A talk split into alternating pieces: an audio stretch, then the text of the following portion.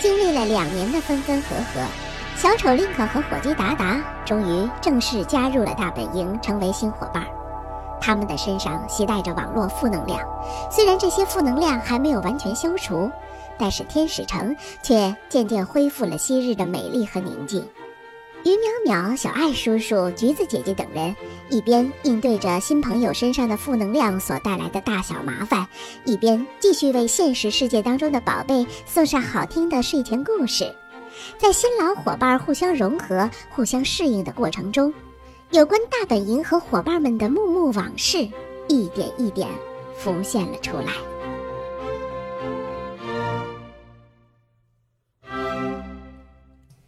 于淼淼无意中撞破小丑 Link 没有出走，而是一直躲在橘子园的事情。大家都心知肚明，这件事情于淼淼知道了，就相当于全世界都知道了。因为作为故事主播的她，嘴闲得住才怪呢。更何况伙伴们已经找了 Link 很久，正巴不得马上把他揪出来。既然瞒不住，索性一五一十全盘交代吧。没错，我一直觉得自己和大本营的这些人不一样，不一样的人，当然最终无法成为真正的朋友。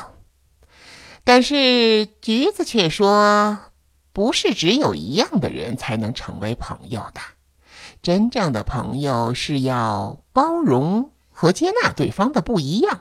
嘿，我觉得挺有趣儿，于是便留下来听听。如果你们能够说服我，嗯，我也许也许会留下，也不一定。哎，红鼻子先生，你知不知道，你真的很任性，很过分。所有的人都在找你，都在担心你。哎，你倒好，跟我们玩起了藏猫猫，看着大家被你耍得团团乱转，你觉得很好玩是不是啊？哎呀，于淼淼，哎，你真的生气啦？你说呢？嘿，我这生气呢，你笑什么呀？我笑我自己，笑自己太小气。有分歧的时候，小爱会跟我吵架，是把我当成伙伴。我失踪以后，你们为我担心，肯到处找我，是把我当成伙伴。被发现之后，橘子肯跟我讲大家的过去，肯帮我搞清楚心中的疑惑，是把我当成了伙伴。没法把你们当成伙伴，是因为我介意的东西太多。哎呀，林克先生，你变得坦白好多啊。完了完了完了完了完了，已经不自觉的嘿嘿被你们带跑了。于淼淼，你还生气吗？既然你明白我们的真心，那我就大发慈悲的原谅你一次好了。再敢玩失踪，我就把你拉进天使城黑名单，以后你还想回来呀？门都没有。下不为例，伙伴这两个字到底意味着些什么？我已经弄清楚一些了，以后的日子嘛，还请多多指教。哎，看心情吧。离开老伙计那么久，我还真有点想他了。哎，还有小爱，太多太多的事情，我们都没争出个输赢来呢。嘿，我现在呀，忍不住想赶紧回到库卡实验室呢。你俩一见面，不会继续再吵吧？哎，你不会半路上，哎，又跑了吧？伙伴之间最重要的是信任，懂吗？于淼淼，南瓜，林克先生啊，已经想清楚了，是下定决心要跟我们成为朋友了。小丑 Link 终于承认了自己的心意。但是因为暑假刚刚到来，大本营里的工作多得不行，便只能由他一个人先回库卡实验室了。橘子姐姐、于淼淼和南瓜结伴来到了办公室。噔德德、达达，咦，奇怪，怎么居然都不在呀？哎，这里好像有留言。橘子姐姐，鱼淼淼，南瓜，我和肥火鸡已经来过了哦，你们居然集体迟到，哼，简直是不可原谅！看在大家是老伙伴的份上，我决定立刻以牙还牙，搞一次集体早退。啊，德德，你的废话不要太多哟！嗯，啊 ，no sense，no sense。啊，哥哥大 C， 正事儿，正事儿。正事是啥来着？哦，是这样，官网和微信平台上的工作已经处理掉了，因为亲爱的主人需要我们帮忙，我和肥火鸡先撤了。毕竟，亲爱的主人要做的事情是非常非常非常非常重要的嘛。小孩叔叔，背着我们又在搞什么名堂啊？得得，你也太啰嗦了，还是让在下来帮你说吧。微信平台上有小小朋友留言，希望被喵喵鱼在节目当中点名。还有小朋友说，下周要过 birthday， 要喵喵鱼对他 say happy birthday。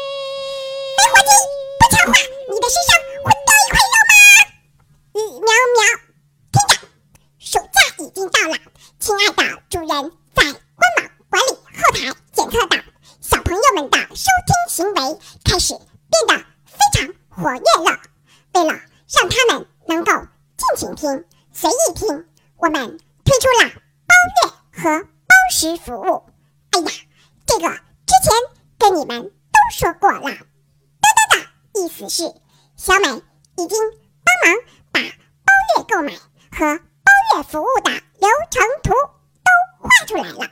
我觉得呢，要是鱼淼淼能够录一条语音解说会更好，所以你要马上就把它录录好哦。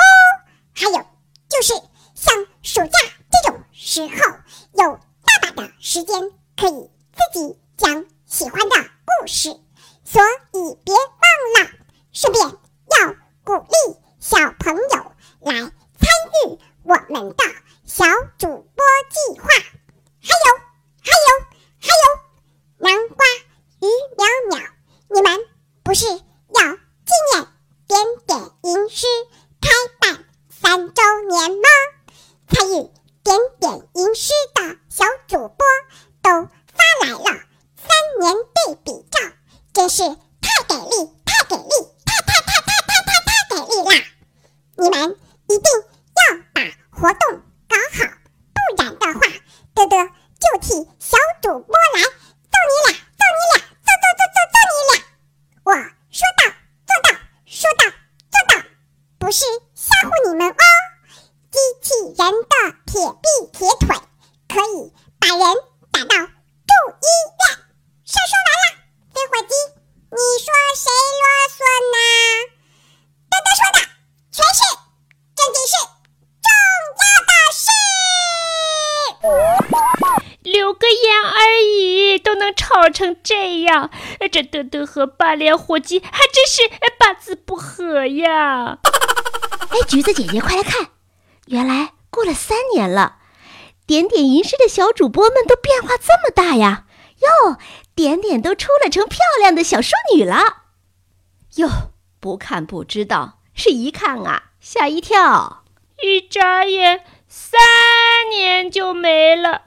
这日子过得也太快了，小孩子们长大了，大人只剩下变老和变无聊了。话可不能这么说，三年里点点他们在成长，我们不也在成长吗？我到现在还清楚地记得，三年前同样是这样一个炎热的夏日，我们的微信平台收到了一条来自点点的留言。那个时候他六岁，声音脆生生的，听完他诵读诗经啊，直觉就告诉我，如果开办一档这样的节目，一定会非常有意义。经过和点点本人、家长还有老师的沟通，又说服了大本营的伙伴，点点吟诗啊还真的办成了。栏目开始的时候，我们定下四天读一首新诗的目标。要知道诗经有三百零五首，一年三百六十五天，四天一首，算下来真的要三年多的时间才能诵完。三年之中又会发生什么事儿呢？其实谁也不知道。说实话，当时我也没有信心是不是能真的完成目标，但是啊，我却决定和孩子们一起循序渐进地努力下去，看看自己到底可以走多远。一年、两年、三年，一首、十首、一百首。如今又到夏天了，点点吟诗真的走过了三年的时光，有了二百四十三首的积累。孩子们已经养成了习惯了，每天早晨诗经诵读群里就会传来他们朗朗的诵诗声，而且现在还不断的有新的小伙伴加入，时不时就会把自己的诵读发送给我于淼淼。与三年前相比呀、啊，光从孩子们的诵读声音当中，我就能够感受到他们的进步，而现在的我更有信心了。哎呦，感人肺腑，催人泪下，听得呃又莫名呃有点燃。呃，这么着吧，呃，于淼淼，呃，今年呃点点仪式开办三周年的文章，呃，就全权交给你来写了。好啊，哎，不对，南瓜，你这是在甩锅吧？今天要完成的任务这么多，丢给我一个人写，哎，你的良心不会疼啊？别急，于淼淼，我们都会帮你的，还是橘子姐姐好。这样说着，橘子姐姐、于淼淼和南瓜便分头行动了起来。于淼淼一边录点名节目、庆生节目，一边不停地感叹了起来。橘子姐姐，其实你给红鼻子先生讲大本营伙伴的故事的时候，忘了站在我们背后支持我们的小听众和家长了吧？我于淼淼啊，是通过讲故事找到快乐，从小听众的回复当中得到自信，有低谷一点一点讲起，让自己从漫无方向的生活当中找到属于自己的事情，或者说也算是有某种天赋吧。我于淼淼讲故事的许多内容其实是通过小听众和家长的引导才有的。于淼淼第一次看到听众留言，呃，我记得是一位爸爸，他说自己的孩子特别喜欢听于淼淼讲故事，我当时可兴奋了，我想都没想就在节目里呀、啊，把这件事给说了。后来呢，那位爸爸又给我留言说，宝贝听到我讲他名字的时候，眼睛都在放光。后来就有了点名环节，很多家长都说呀，孩子们听到自己被点名，都兴奋的觉都睡不着呢，特别可爱。于淼淼，你这么一说，我倒真的觉得自己好像漏掉了很多事情呢。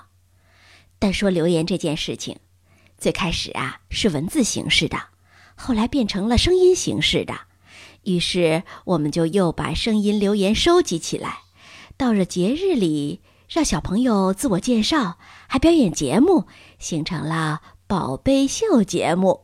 哎呦，发展到后来呀，你和点点合作了点点吟诗这样一档大型的正式栏目。至于现在呢，小听众啊都成了小主播了，自己选故事，自己做节目。嗯，说起来呀，的确是家长和小听众不断的在帮助我们前进呢。对，他们是大本营背后无数个伙伴，无数个支持我们前进的伙伴。哎呦，不知不觉我们已经走过了一条这么长的路啊。追忆过往，伙伴们总是有一肚子的话要讲，在互相扶持当中，在小伙伴和家长的支持之下，于淼淼讲故事不断的前进，不断的变得更好。我们不孤单，因为有无数个伙伴陪伴着我们。